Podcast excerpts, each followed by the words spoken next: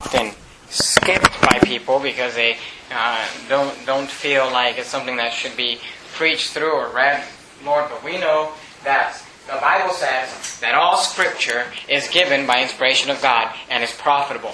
And Lord, I ask that you'd help us as we look at this passage tonight. Uh, help us to say the things that need to be said and to just be able to look at the passage and learn something. In your precious name I pray. Amen. All right, well, we're there in Genesis chapter number 38, and we've been preaching through the life of, of Joseph. Well, really, we only got one chapter into the life of Joseph, and uh, already we kind of uh, deviated from it in, in chapter 38, and God does that for, you know, what reason, I don't know why, but it seems as if uh, we start the life of Joseph in chapter 37. Chapter 38 deals with Judah, and then in 39 we get back into the life of Joseph, and we stick with the life of Joseph for the rest of the, the uh, Genesis. But God kind of gives us a break from the life of Joseph and um, tells us the story here about Judah. It's a very important story, and you'll see that as we go through the sermon.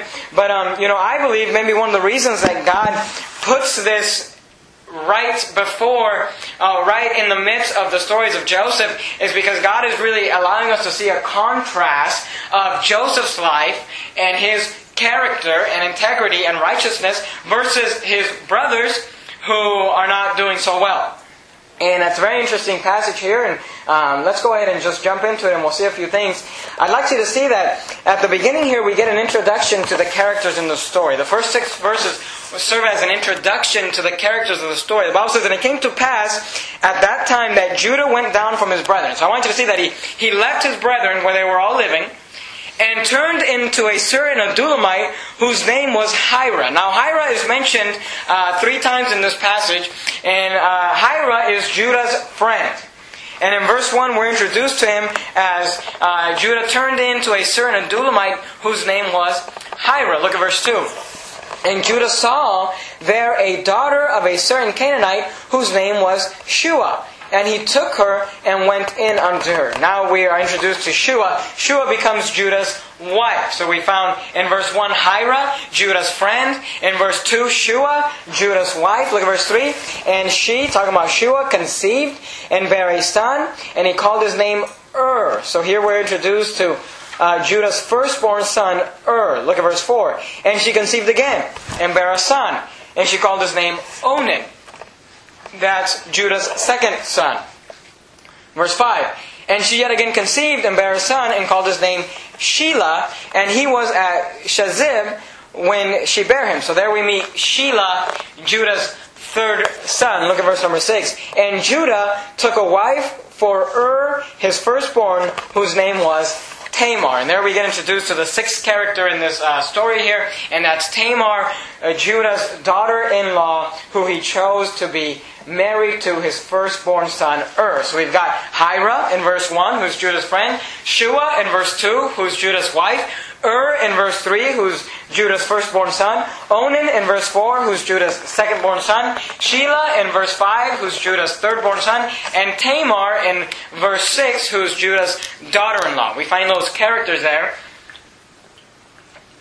And these are the people that we're going to be talking about in the, as we go through the events that happen in chapter number 38. And I'd like you to look down at verse number 7, and we'll get into uh, a little bit of the story here. I'd like you to see number 1, Judah's sons. Judah's son. The Bible says, and Ur, that's Judah's firstborn son. And Ur, Judah's firstborn, was wicked. I want you to see this. Wicked in the sight of the Lord, and the Lord slew him. So God doesn't necessarily tell us what he did or what was so bad about him, but God said he was so wicked that God just killed him, slew him. Now, this man was a married man. Obviously, we read that Judah had taken a wife for his son named Tamar. But this man was so wicked that God killed him. Look at verse 8. And Judah said unto Onan, and this is his second born son, Go in unto thy brother's wife and marry her, and raise up seed to thy brother. Now you got to understand, in these Bible times, what these people would do is this if you were, see, it was very important for them to have children.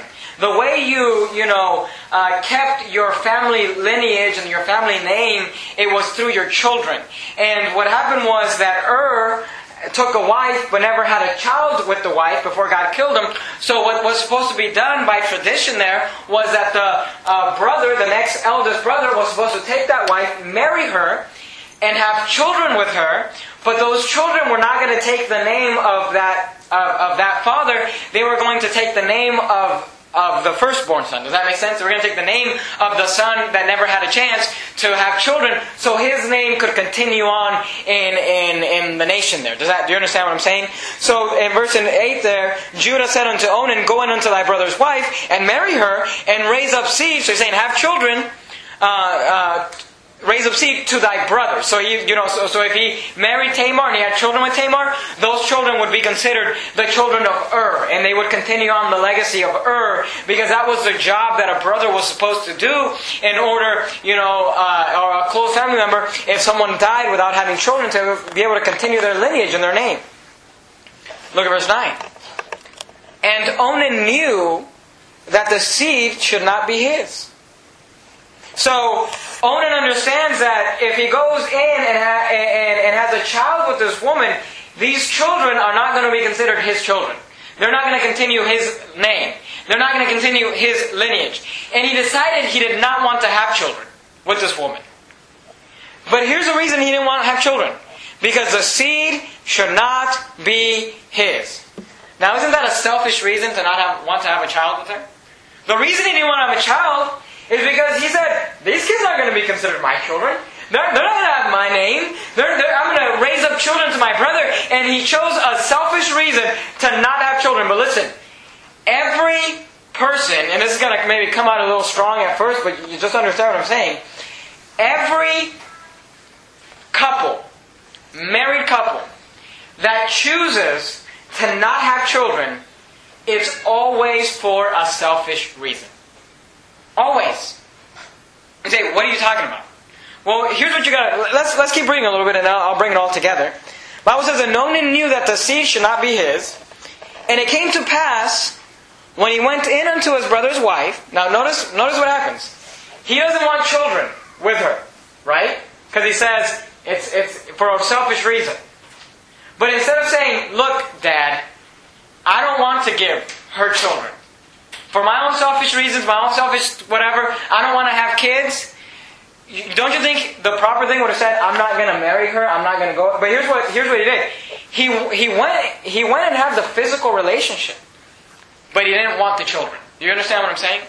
The Bible says, and Onan knew that the seed should not be his, and it came to pass he went in unto his brother's wife. So he had the physical relationship that he spilled it on the ground. So he went in had the physical relationship, partook of the pleasure, but did not want the responsibility. And the Bible says he spilled it on the ground. Obviously, I'm not going to go into details. If you're an adult, you understand what that's talking about. And it says, lest he should give seed to his brothers. So I want you to see here, we have an example of a young man who wants to have a physical relationship, wants to have the pleasure uh, that comes with that physical relationship, but does not want to have the responsibility of having a child for a selfish reason. And let me tell you, we, we, can, we can play out this scenario all over America today because the average unmarried person, married person, whatever, wants to be able to have a physical relationship, wants to be able to go out and just sleep around with whatever woman, whatever man, whatever girl, whatever boy they're dating, but doesn't want to take on the responsibility of fathering people, of fathering children. And that's wrong. Did you know that the Bible, that God wants us to reproduce and to have children? You're there in Genesis 38. Go back with me to Genesis chapter number 1. Let me show you some verses. In Genesis chapter number 1, look at verse number 27. In Genesis chapter number 1, look at verse number 27. The Bible says this. In Genesis 1.27, So God created man in his own image.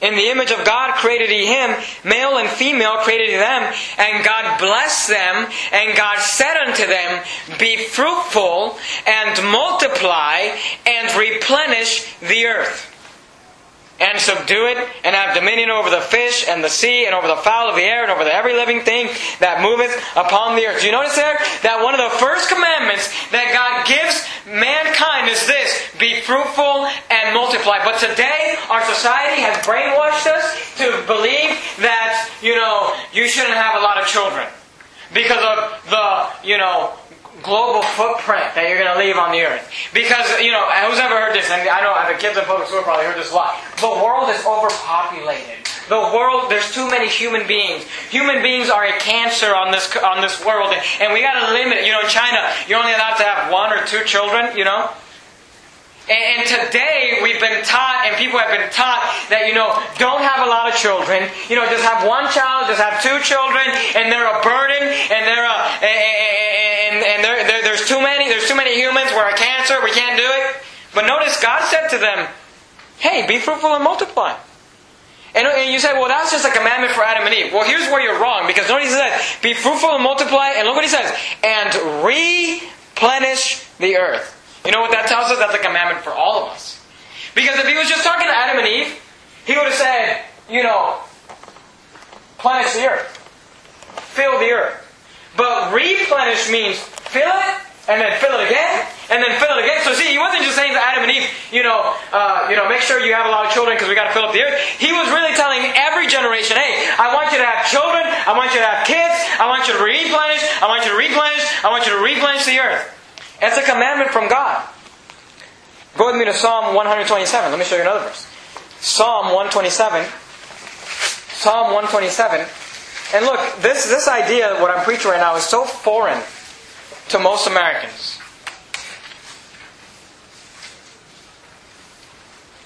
Psalm 127, look at verse number 3. Psalm 127, look at verse number 3. The Bible says, Lo, children are an heritage of the Lord, and the fruit of the womb is His reward. You know, God says when the Bible, God says, if I give you a child, you should consider that a reward. You would, you should consider that a heritage. You should consider that a gift. That's a blessing. See, today people talk about children. Oh, they're such a burden. Oh, it's so hard to have them. It's so hard to raise them. God says, look, I want you to have children. Notice what He says. Verse three is talking about children, right? Lo, children are an heritage of the Lord. The fruit of the womb is his reward. Look at verse 4. As arrows are in the hands of a mighty man, so are children of the youth. Do you see that? He makes this analogy and he says, Look, children are like arrows in the hand of a mighty man. And, and he gives this analogy about a, a, a, you know, you think of a, of, a, of a soldier at that time who maybe had a bow and arrow. And he's saying those children there are like arrows for that, for that mighty man. Look at verse 5. Happy is the man that hath his quiver full of them. You see that?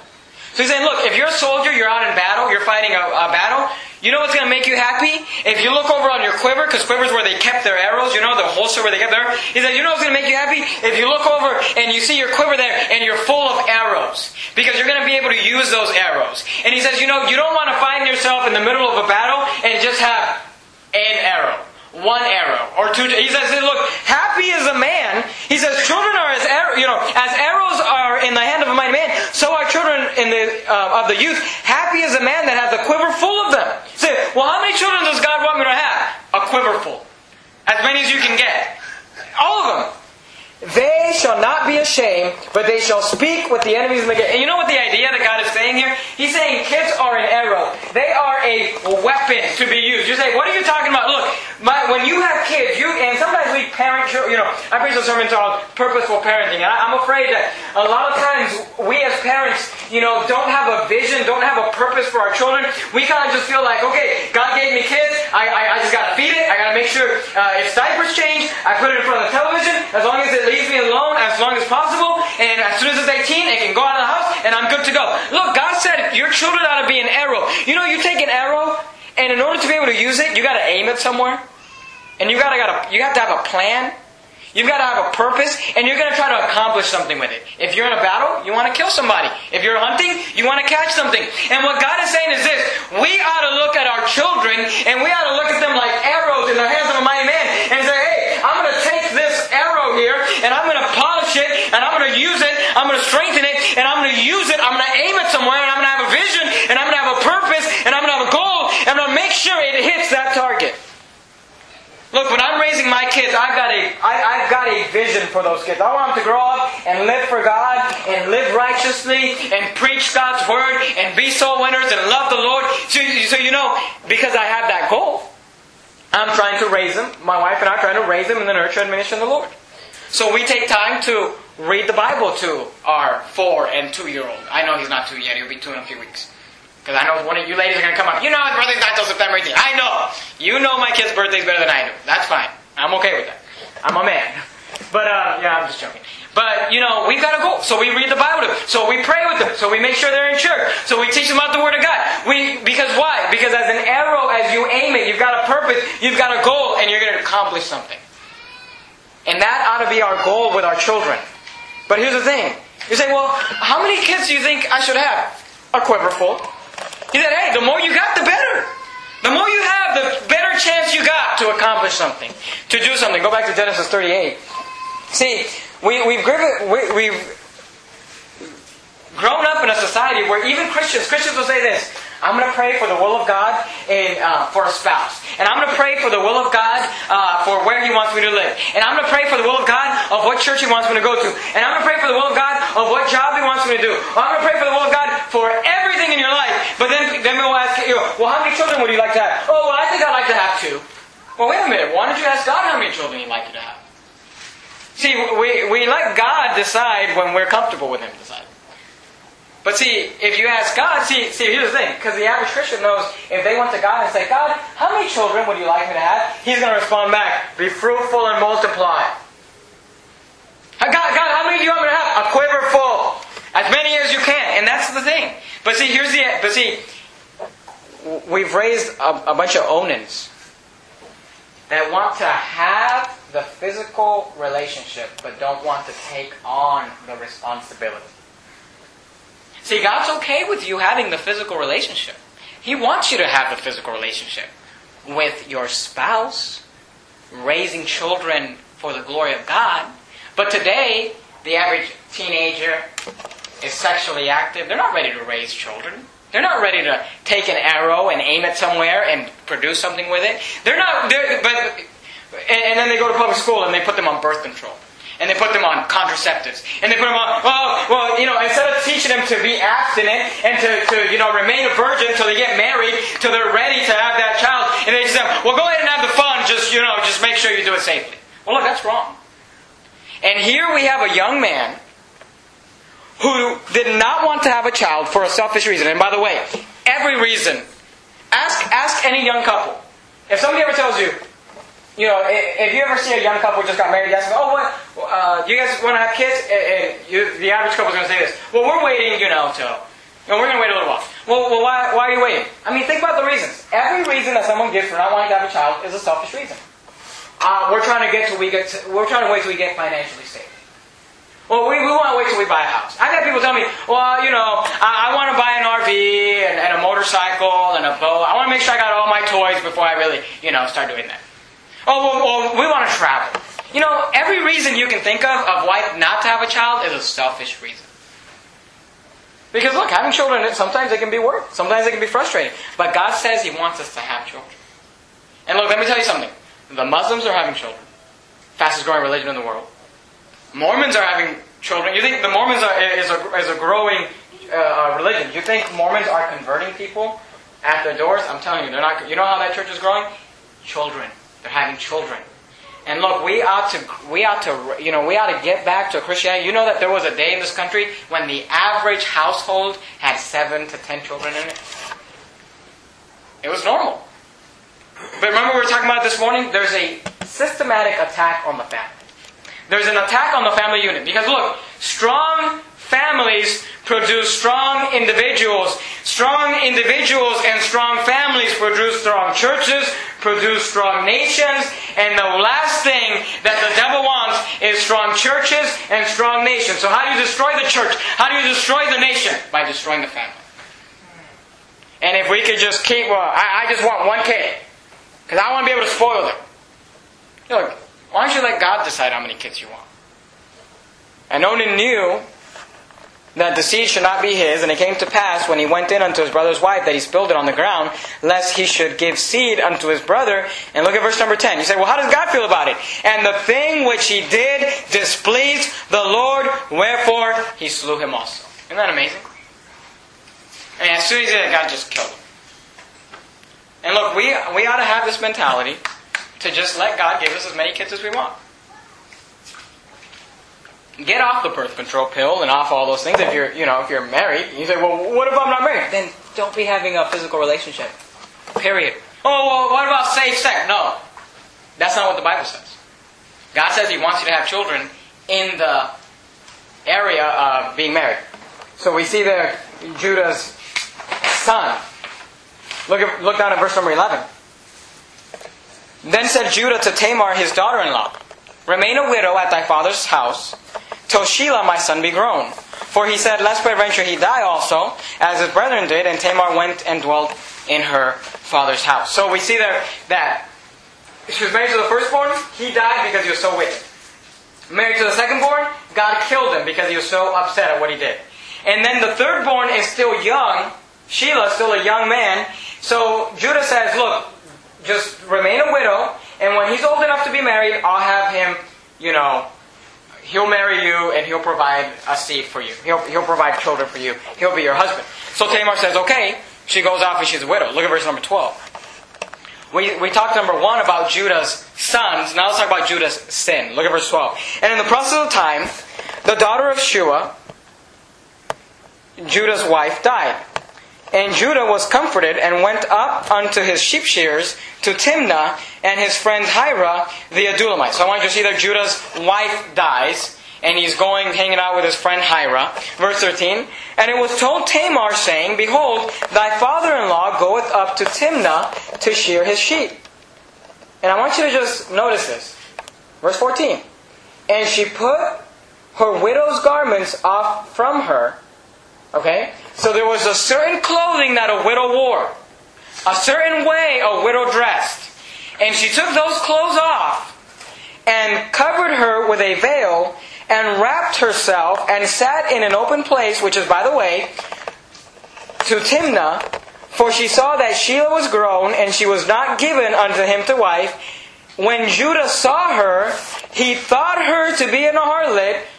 Okay, let's look at it. You know, don't miss this. He thought her to be an harlot because she had covered her face. So here's, here's what happened. Tamar takes off the clothes of a widow, puts on different clothes, and based on how she's dressed, Judah sees her and says, Oh, there's a harlot. Isn't that amazing? Oh, there's a prostitute. Because of how she was dressed. Go with me to Isaiah chapter 47. Isaiah 47. But you know what? It's no different than today. Today we have a problem where we've taught young girls to dress a certain way, and everything's, oh, it's okay, it's fine, you know, no big deal. And it's not right. You say, what am I talking about? Go to, go to Isaiah 47. Look at verse 1. Isaiah 47 1, the Bible says this Isaiah, Isaiah is the first major prophet there, big prophetic book. Isaiah chapter number 47, verse 1, the Bible says, Come down and sit in the dust, O virgin daughter of Babylon. Sit on the ground, there is no throne, O daughter of the Chaldeans. For thou shalt no more be called tender and delicate. Notice he's talking, and he's talking about a city, but he's using an illustration as if she was a young girl. And he says, Hey, you're a virgin. And, he's, and he says, You're delicate, you're tender, but he says, You won't, you, you're going to stop being called delicate and tender. Here's, here's how. Look at verse 2. Take the millstone and grind meal, uncover thy locks, make bare the leg uncover the thigh, pass over the rivers. And notice what God calls that. He says, She uncovered her thigh, and look at what God calls that in verse 3 Thy nakedness shall be uncovered, and thy shame shall be seen. I will take vengeance, and I will not meet thee as a man. Do you see that? So, according to the Bible, when you uncover the thigh, God says you uncovered your nakedness. And today we teach these young girls that it's okay for them to walk around in their little short shorts or in their little mini skirts and to show off their legs and show off their thighs. And I'm here to tell you something. There is a reason why a young man will pass by and he'll think, oh, there's a loose girl. Oh, there's a harlot. Oh, there's a prostitute. Why? Because she's and girls say, well, I'm not a prostitute. I don't dress. Uh, you know, I'm not like that. Well, look. Hey, you know the old saying, if it's not for sale, put the sign up. You know? But we teach young girls it's okay. Put on the miniskirt. Put on the short shorts. Put on the, the tight clothing and the low clothing. And go ahead and show off your figure. And God's saying, you're just looking like a prostitute. And here's the sad part. The average girl doesn't even understand that today. You tell the average girl, hey, let's go to church. And, you know, you gotta dress up nice for church. And they think dress up, they think nightclub. I mean, that's what this young lady was doing, Tamar. She took off her gar- her widow's garments and she put on different clothing. Why? Because she wanted to be identified as a harlot. And I know people don't like that type of preaching in America today, but it's the truth. It's the Bible. Go with me to 1 Timothy chapter number 2 in the New Testament. 1 Timothy chapter number 2. You say, why are you preaching that tonight? Well, because we're preaching through the book of Genesis and chapter 38 comes after chapter 37. And, you know, it's just part of the Bible. 1 Timothy chapter number 2, look at verse 9. 1 Timothy chapter number 2, look at verse 9. Look what the Bible says. 1 Timothy 2 9. In like manner also, that women adorn themselves in, look what it says, modest apparel. You know what the word modest means? It, it means non flashy. It means women, the Bible's saying women should adorn themselves in a modest way. Look, we're not saying look like a bad woman or look like some sort of a homeless woman. Not, I mean, it's fine. Dress up, look nice, say that's okay with, that, that's fine. But it ought to be modest. It ought to be, you know, it, it not, it, you ought not be dressed in a way where you walk into church and everybody's attention is on you and how you're dressed. You know, and by the way, this is, goes with with uh, with men too. There's a reason why I don't get up to preach here like the average pastor does, with some sort of a red pinstripe, you know, feathered suit on, and you know, red alligator shoe. You know, we, we ought to, you know, church is about the Lord Jesus Christ, and our clothing ought not bring attention to us. It ought to be about Jesus Christ. And God says to these women here, He says, uh, in like manner also that women adorn themselves in modest apparel with shamefacedness. That's talking about being humble shame, with sobriety. That's talking about being sober, being serious. Not with broided hair or gold or pearls or costly array. Just really, look, I'm not against you having a nice ring, whatever. That's fine. But look, it ought not be that you're dressed so flashy that it's bringing attention away from you and onto your clothes or your body. Look at verse 10. But which becometh women professing godliness with good works. You know how you ought to dress? Where, where people will look at you and say, man, that is a woman who is godly. That is a woman, you know, and that's, and, and, you know, it ought to be, you ought to dress nice. I'm all for women dressing nice, but it ought to be modest, non-flashy. Hey, it ought to cover your thigh, because we saw in Isaiah that if you uncover your thigh, you're showing your nakedness. And I know in America today, uncovering your thigh is not nakedness, but according to God, uncovering your thigh is nakedness. So you ought to, you know, you ladies, you ought to wear at least knee-length skirts or skirts that go, you know, down to your ankle or whatever. And by the way, knee-length skirt, you know, it ought to honestly be below your knee because here's what happens with a knee-length. A, a, young girl will hear preaching like this. Well, uh, fine, if I have to wear knee-length, I'm going to wear it right to the knee. Well, here's the problem when you wear the skirt right to your knee. Is as soon as you sit down, whoop, that skirt, and now you're covering your thigh. Yeah, that's the truth. I know it's funny or whatever, but hey, that's the truth. Or these young, or these women will, will wear, uh, Nina, you know, they wear the skirt and then the whole time they're walking, they're just, ah, pull it back, pull. Look, if you're gonna, if you're gonna do this all the time, just, just get, get a longer skirt. You know? When you look, I mean, let me just break it down to you. When you're 47 and you're trying to fit into your, you know, 17 year old skirt, it's just, it's just not going to work. You know, it's just, it's normal. You know, it's fine. We all understand. It's, it's normal life. But how to be modest? How to be nice? Go with me to 1 Peter. 1 Peter chapter number 3. 1 Peter chapter number 3. 1 Peter chapter number 3. And you say, well, Pastor, I didn't know that. Well, look, I'm not, I, it doesn't, it's fine if you didn't know it, but you know it now.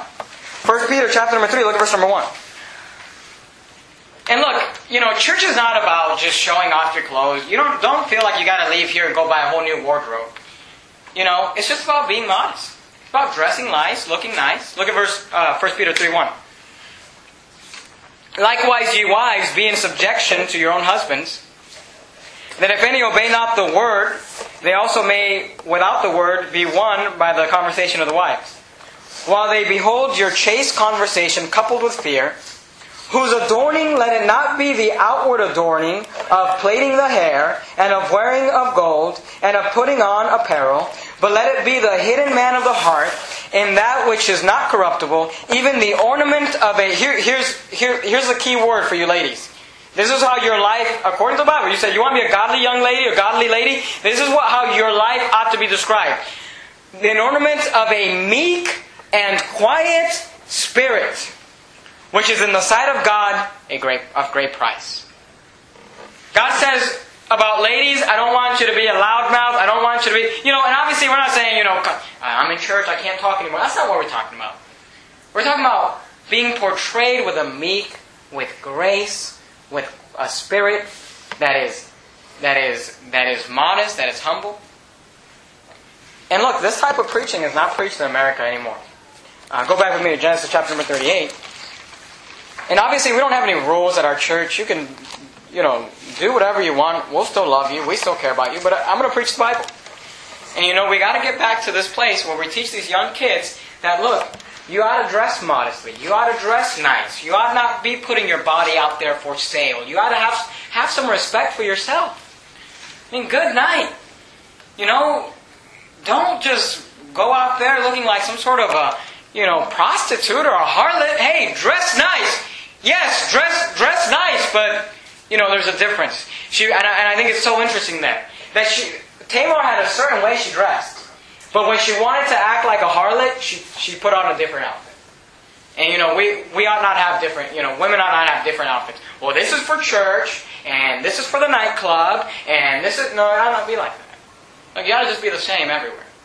Just meek and quiet spirit. Look at verse 14. And she put her, uh, Genesis 38, and she put her widow's garment off from her, and covered her with a veil, and wrapped herself, and sat in an open place, which is by the way of Timnah, for she saw that Shelah was grown, and she was not given unto him to wife. When Judah saw her, he thought her to be an harlot, because she had covered her face. And look, it, you know, you you know that's true. You go out in these ghettos, you you know, you see some of these people the way they're dressed, you think to yourself, that's that's that's a prostitute. How how do you know that? Well, because the way they're dressed. That's how you know it. Look at verse 15. When Judah saw her, he thought her to be an harlot because she had covered her face. And he turned unto her by the way and said, Go to, I pray thee, let me come in unto thee. For he knew not that she was his daughter in law. So he didn't know that it was Tamar. And she said, What wilt thou give me that thou mayest come in unto me? And he said, I will send thee a kid from the flock. And she said, Wilt thou give me a pledge till thou send it? And he said, What pledge shall I give thee? And she said, Thy signet, and thy bracelet, and thy staff that is in thine hand. And he gave it her, and came in unto her, and she conceived by him. And she arose and went away, and laid by her veil from her, and put on the garments of her widowhood. So you notice there again, different clothing. And Judah sent the kid by the hand of his friend, the Adullamite, to receive his pledge from the woman's hand, but he found her not. And he asked the men of the place, saying, Where is the harlot that was openly by this wayside? And they said, There was no harlot in this place. And he returned to Judah and said, I cannot find her. And also the men of the place said that there was no harlot in this place. And Judah said, Let her take it to her, lest we be shamed. Behold, I send this kid, and thou hast not found her. So understand what's going on. He says, Hey, what's your price? She, you know, let's do, you know, let me go in unto you. And she's like, well, what are you going to give me? He says, I'll give you, uh, uh, you know, I'm going to send you a kid of the flock. And she said, well, can you give me a pledge to make sure you're going to come back? So he gives her these things that belong to him. A signet, a bracelet, and a staff. All those things represented Judah. So he says, look, here, take my signet. Referring to like maybe some sort of a ring that would have like his like the the uh, the idea there is like a signature, something that represents you. You know, in those days, maybe they would send a letter and they would take the wax from like a candle or something, and they would have a ring that they would stamp into that, and that would be their sign or their signature. So he gave her her his the signet, which represented who he was. He gave her his bracelet. He gave her his staff, represented his his position, his job. And he said, Look, I'm going to give you these things, and this, is like a down payment. This will make sure that I come back and I give you the, the, the kid that I promised. So after they did their thing, he sends his friend, and his friend, you know, with, with the kid, and his friend can't find this prostitute. And he goes to the people and he says, you know, there was a harlot over here, you know, what happened? And the people are like, we don't, we've never seen a harlot there. Because obviously there wasn't a harlot there all the time, it was just Tamar trying to trick her father-in-law. And he goes back to Judah and he says, I can't find her. He said, well, oh well, I guess so. Look at verse 24. And it came to pass about three months after, so three months come and go, that it was told Judah, saying, Tamar, Tamar thy daughter in law, hath played the harlot. So like, hey, Tamar's been a prostitute. And also, behold, she is with child by whoredom. And look at this is so this amazes me, but it, it, you know it doesn't it doesn't amaze me. The sad part is, the Bible says, and Judah said, bring for bring her forth and let her be burned. So they're like, hey, Judah, Tamar's been playing the part of a harlot. And she's with child by whoredom. And he says, bring her forth. Let her be burned. Go with me to Matthew chapter number 7. Look at verse 2. Matthew chapter number 7. Verse 2. Look at what it says. Matthew 7 2. Sure, let's read verse 1. Matthew chapter 7. Judge not that ye be not judged. For with what judgment ye judge, ye shall be judged, and with what measure ye meet, it shall be measured to you again. Do you see that? Judge not that ye be not judged, for with what judgment ye judge, ye shall be judged, and with what measure ye meet, it shall be measured to you again. You know, the Bible is teaching us there that we ought to treat people the way we want to be treated. And we ought to show mercy the way, and it's amazing. I mean, I'm guilty of this. We want someone to forgive us, but we're not willing to forgive them. Forgive someone else. Someone hurts you, someone says something mean to you, and then you turn around and you say something mean to someone else. You hurt somebody else. And that's how we are as human beings. But Judah, he partook of a harlot, and then he finds out Tamar's a harlot, and he says, Bring her forth, let her be burned. You know, it kind of it reminds me a little bit of David. Go with me to 2 Samuel chapter number 12. 2 Samuel chapter number 12. 2 Samuel chapter number 12. And if you remember the story of David there, that he had committed adultery with the wife of Uriah the Hittite. Uriah the Hittite was one of his mighty men there, a soldier. And David committed adultery with his wife while Uriah the Hittite was out fighting a battle for David. And David tried to cover it up, but because Uriah had such character, he wasn't able to cover up the sin, so he had Uriah killed. And in verse number 1 of chapter number 12, we find God bringing back to David his sin. And look at what it says. And the Lord sent Nathan, Nathan was the prophet there, and the Lord sent Nathan unto David, and he came unto him and said unto him, So Nathan begins to tell David a story. There were two men in one city, the one rich and the other poor. The rich man had exceeding many flocks and herds, but the poor man had nothing save one little ewe lamb, which he had brought and nourished up, and it grew up together with him and with his children. It did eat at his own of his own meat, and drank of his own cup, and lay in his bosom, and was unto him as a daughter. And there came a traveler unto the rich man, and he spared to take of his own flock and of his own herd to dress for the wayfaring man that was come unto him. But he took of the poor man's lamb and dressed it for the man that was come to him. And David's anger was greatly kindled against the man. And he said to Nathan, as the Lord liveth, the man that hath done this thing shall surely die. And he shall restore the lamb fourfold, because he did this thing and because he had no pity. And Nathan said to David, Thou art the man. Thus saith the Lord God of Israel, I anointed thee king over Israel, and I delivered thee out of the hand of Saul, and I gave thee thy master's house and thy master's wives into thy bosom, and gave thee the house of Israel and of Judah. And if that had been too little, I would moreover have given unto thee such and such things. Wherefore hast thou despised the commandment of the Lord to do evil in his sight? Thou hast killed Uriah the Hittite with the sword, and hast taken his wife to be thy wife, and hast slain him with the sword of the children of Ammon. Now therefore the sword shall never depart from thine house because thou hast despised me, and hast taken the wife of Uriah the Hittite to be thy wife. Thus saith the Lord, Behold, I will raise up evil against thee out of thine own house, and I will take thy wives before thine eyes, and give them unto thy neighbor, and he shall lie with thy wives in the sight of thy son. And you know what's interesting there is Nathan gives David a story. And he says, this guy had a lot of lambs. This guy had one lamb that he loved. And when this guy needed to kill a lamb for his friend, instead of taking all the lambs he had, he took this one lamb. And what Nathan was trying to show him there is that, hey, David, you could have had anybody you wanted. You were the king of Israel. You had multiple wives. This man had one wife, and you could have had anybody you wanted, but you took his wife. And the Bible says that David's anger was kindled, and he said he will surely die. He will pay fourfold. And then Nathan says, "Thou art the man." And you know we ought, we better be very very careful when we decree judgment on someone. Because that same measurement, that same judgment might be decreed upon us. You know, that's why sometimes it's better for us to just show mercy, show patience, show love. You know, let me, let me say this. As a, as a church family, it ought not be our desire to hurt people. Well, we ought to be very careful. Sometimes it's so easy to say things. You know, the slip of the tongue. We say things and we don't really understand that the words that we say could hurt somebody's feelings. You know, we have no problem understanding when someone hurts our feelings. But then we run our mouth and hurt everybody else's feelings. You see what I'm saying?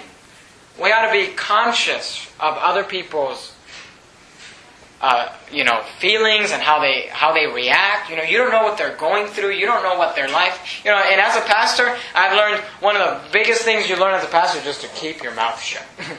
people people offend you. People say the worst things. They don't even realize they're being rude to you, and you just think to yourself, okay. And, and but really, that's how we are because that's how Jesus was. When they were buffeting him, when they were crucifying him, he kept his mouth closed. He, he could have cursed back. He could have, and nobody would have said anything. Nobody would have thought, "Oh, you were way out of line to yell at those people when they were beating you to death." No, under, everybody would have understood. But he just kept his mouth shut, and just he tried to do right. Just try to do what he was supposed to do. Go to Genesis 38. Look at verse 24. And it came to pass about three months after that it was told Judah, saying, Tamar, thy daughter-in-law, hath played the harlot, and also, behold, she is with child by whoredom. And Judah said, Bring her forth, and let her be burned. And when she brought, when she was brought forth, she sent to her father-in-law, saying, By the man whose these are, am I with child? And she said, Discern, I pray thee, whose are these? The signet, and the bracelet, and the staff. Isn't that an amazing story? She would say, "Hey, look, let me tell you, let me tell you who who I'm in child with." She said, "Can, can you discern? Can you tell me who these belong to? Because the man who these belongs to, that's that's the person that I'm a child that I have a child from." You know, and it was Judah's signet, his bracelet, his staff. Look at his reaction, verse 26.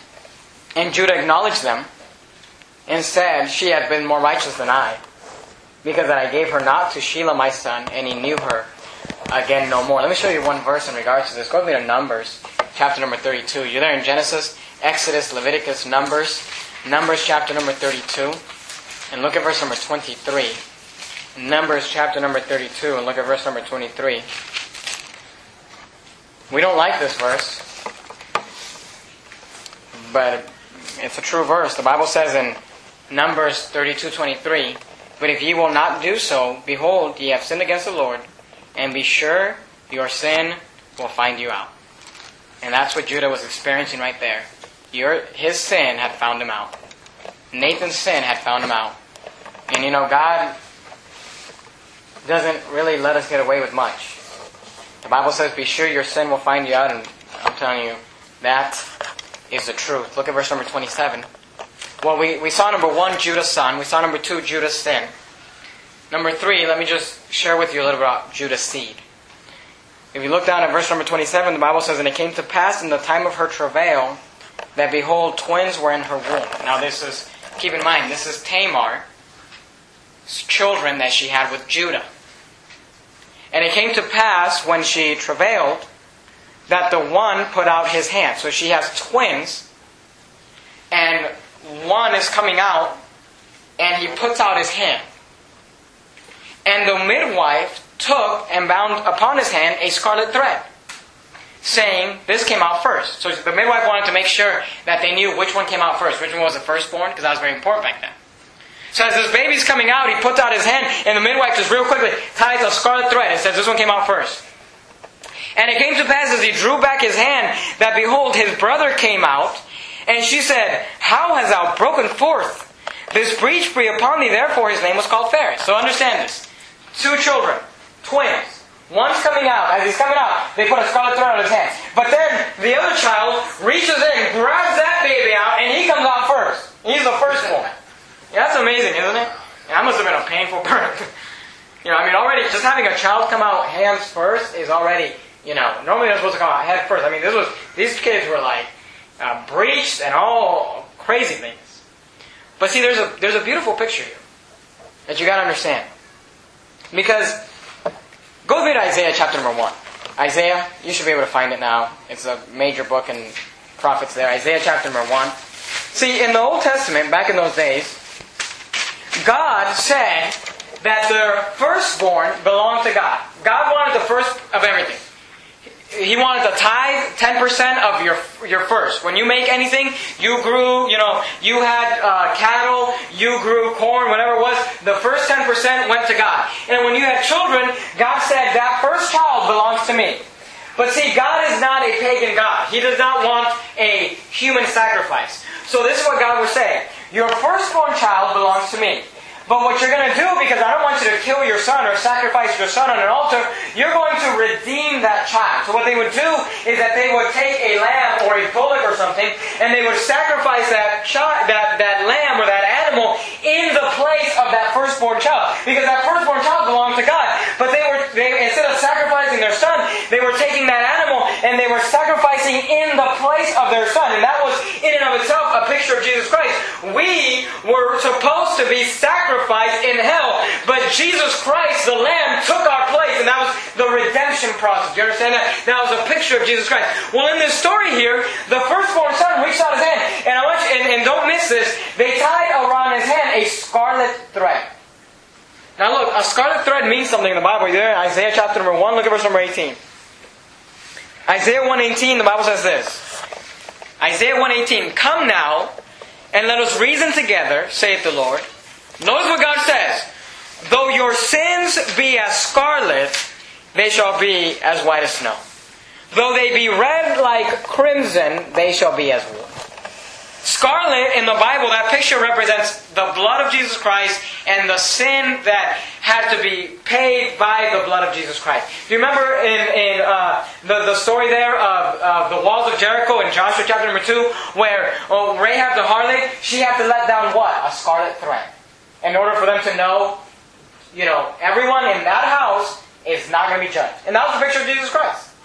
Two, because the judgment of God was coming upon the city, but everybody who was in that tower that was that had that red scarlet thread, they knew if they're in that house, don't kill them. Judgment was coming upon that city, but if you were in the house that was covered by the scarlet thread, you were safe from the judgment. And that was a picture of Jesus Christ. Because one day the judgment upon this world will come. But if you're in Jesus Christ, if you're covered by the blood of the Lamb, hey, God says, I will not judge you. I will not punish you. I will not send you destruction. All that's a picture of Jesus Christ. Do you understand what I'm saying? And as they put the scarlet thread on this firstborn son, they were representing this son is a sinner. This son has sinned. But then, here's, the, here's the beautiful thing. The second born son reached in, drew him out, and took his place. A picture of Jesus Christ. Just like you were covered, us there Isaiah 118? Though your sins be as scarlet, they shall be white as snow. Though they be red like crimson, they shall be as wool. And that firstborn son, as they put the scarlet thread upon his hand, that represents that he was a sinner. He needed to be redeemed. He that he you know he, he needed someone to take his place. And then that second born son drew them back in and came out and he took his place, just like Jesus Christ took our place. Go with me to Matthew chapter number one. Keep your keep your finger there. Go. I want you to do this. Go to Genesis 38. Keep your finger in Genesis 38 and go with me to Matthew chapter number one. Genesis chapter number 38 and go to Matthew chapter number 1. Judah, son, his sons were these two young men. And by the way, did you notice this? God killed two of Judah's sons, Ur and Onan, but then God gave him two other sons. You know, he replenished the kids he had taken. But look what it says. Look at Genesis 38, 29. And it came to pass, as he drew back his hand, that behold, his brother came out, and she said, How hast thou broken forth? This breach be upon thee. Therefore his name was called, keep, make note of his name, Phares. Phares. Go to Matthew chapter number 1, look at verse number 3. Matthew chapter number 1, look at verse number 3. Matthew chapter number 1 gives us a genealogy of Jesus Christ. Because, see, the Messiah had to come from Abraham, had to be of the lineage of David, and, and they have to be able to prove that. So Matthew 1 gives us a lineage from Abraham all the way to Jesus Christ. And look at verse number 1. The Bible says, The book of the generation of Jesus Christ, the son of David, the son of Abraham. Abraham begat Isaac, and Isaac begat Jacob, and Jacob begat Judas and his brethren. Have you noticed that there's no women mentioned at all? Because in a, in a, in a male genealogy, only the men were, you know, Abraham begat Isaac, Isaac begat Jacob, Jacob begat Judas. But look at verse number 3. And Judas begat Phares and Zerah of Tamar. Or that's the New Testament spelling for Tamar, who we just read about. And Phares, that was the son who came out, we just read about, begat Esrom, and Esrom begat Aram, and Aram begat Aminadab, and Aminadab begat Naasson, and Naasson begat Salem, and Salem begat Boaz of Rachab. So notice there we have the second woman mentioned in the, in the lineage of Jesus Christ. Notice it's only men. Only certain women are mentioned. Tamar, we just read Genesis 3 8 about her. Rachab, who's Rahab the harlot from Joshua chapter number 2 that we were just talking about, the walls of Jericho, when she got, she got saved. And Boaz begat Obed of Ruth, and Obed begat Jesse. Jesse begat David the king, and David the king begat Solomon of her that was been widowed with the wife of Uriah. There we find the third wife being mentioned. And who is it? The wife of Uriah the Hittite, who David committed adultery with. And Solomon begat Rehoboam, and Rehoboam begat uh, Abiah, and Abiah begat Asa, and Asa begat Jehoshaphat, Jehoshaphat begat Joram, and Joram begat Ozias, Ozias begat Joatham, and Joatham begat Achaz, and Achaz begat Ezekias, and Ezekias begat Manass- Manasses, and Manasses begat Amon, and Amon begat Josiah, and Josiah begat Jeconias and his brethren about the time that they were carried to Babylon. And after they were brought to Babylon, Jeconias begat Salathiel, and Salathiel begat Zerubbabel, and Zerubbabel begat Abiud, and Abiud begat Eliakim, and Eliakim begat Azor, and Azor begat Sadoc, and Sadoc begat Achim, and Achim begat Eliud, and Eliud begat Eli. Eleazar, and Eleazar begat Matthan, and Matthan begat Jacob, and Jacob begat Joseph, the husband of Mary, of whom was born Jesus, who is called the Christ. You say, why did you read all that? Did you? I don't know if you got this, but I was, I was reading and studying Genesis 38. This is what I was thinking to myself the whole time. What a mess. I mean, what? Talk about dysfunctional families. One son's so wicked he gets killed. The Bible doesn't even tell us why. The other one does something so vile that God just kills him dead. Tamar pretends to be a prostitute while her father-in-law uses her, and then she gets pregnant, and all these different things, all these mess. But, but I want you to notice one thing. Jesus Christ, the Messiah, was of the tribe of Judah. He was a descendant of Judah. And he was specifically, look at verse 3 of, Matthew chapter number 1. And Judas begat Phares and Zerah of Tamar. And Phares begat Esrom. Did you notice that Jesus Christ, the Messiah, came as one of the sons that came out of the sin? See, sometimes we think to ourselves, I have made such a mess of my life. I have made so many mistakes. I have hurt so many people. I have done so many sinful and wicked and stupid things. But here's the beautiful thing about God is that God can take your sin and still produce something beautiful with it. See, these children were born out of adultery, not, not adultery, but out of prostitution, out of fornication. And you think to yourself, can Tamar ever be used of God? Can these children ever be used of God? But look, you find both the name of Tamar and her children in the lineage of the Messiah. Because God is a graceful God. And God can use you. And God can take your broken life and your broken pieces and all the mess you've made, and God can take those things and still find a way to use that and still find a way to find that pleasing in His sight. Last place we'll go to Romans chapter number 8. Look at verse number. Uh, let me see if I can find it. I'm looking at Romans 7. Romans 8. Look at verse number 28.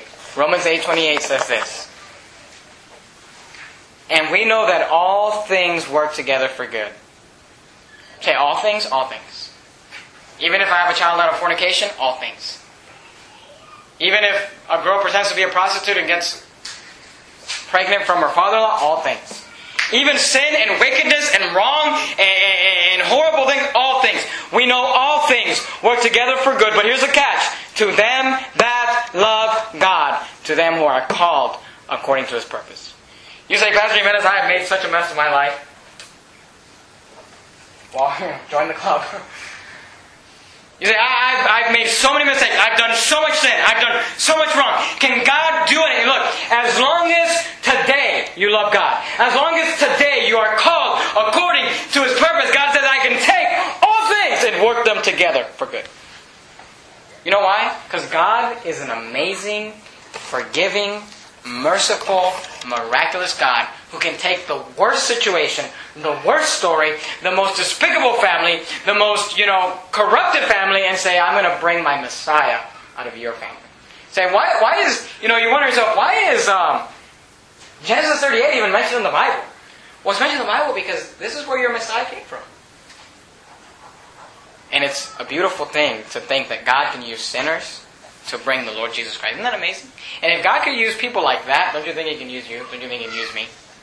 All things work together for good to them that love God, to them that are called, for them who, who are called according to His purpose. All things. But here's the thing. Here's, here's what you got to ask yourself. Do you love God and are you called according to His purpose? Let's bow our heads and have a word of prayer. Heavenly Father,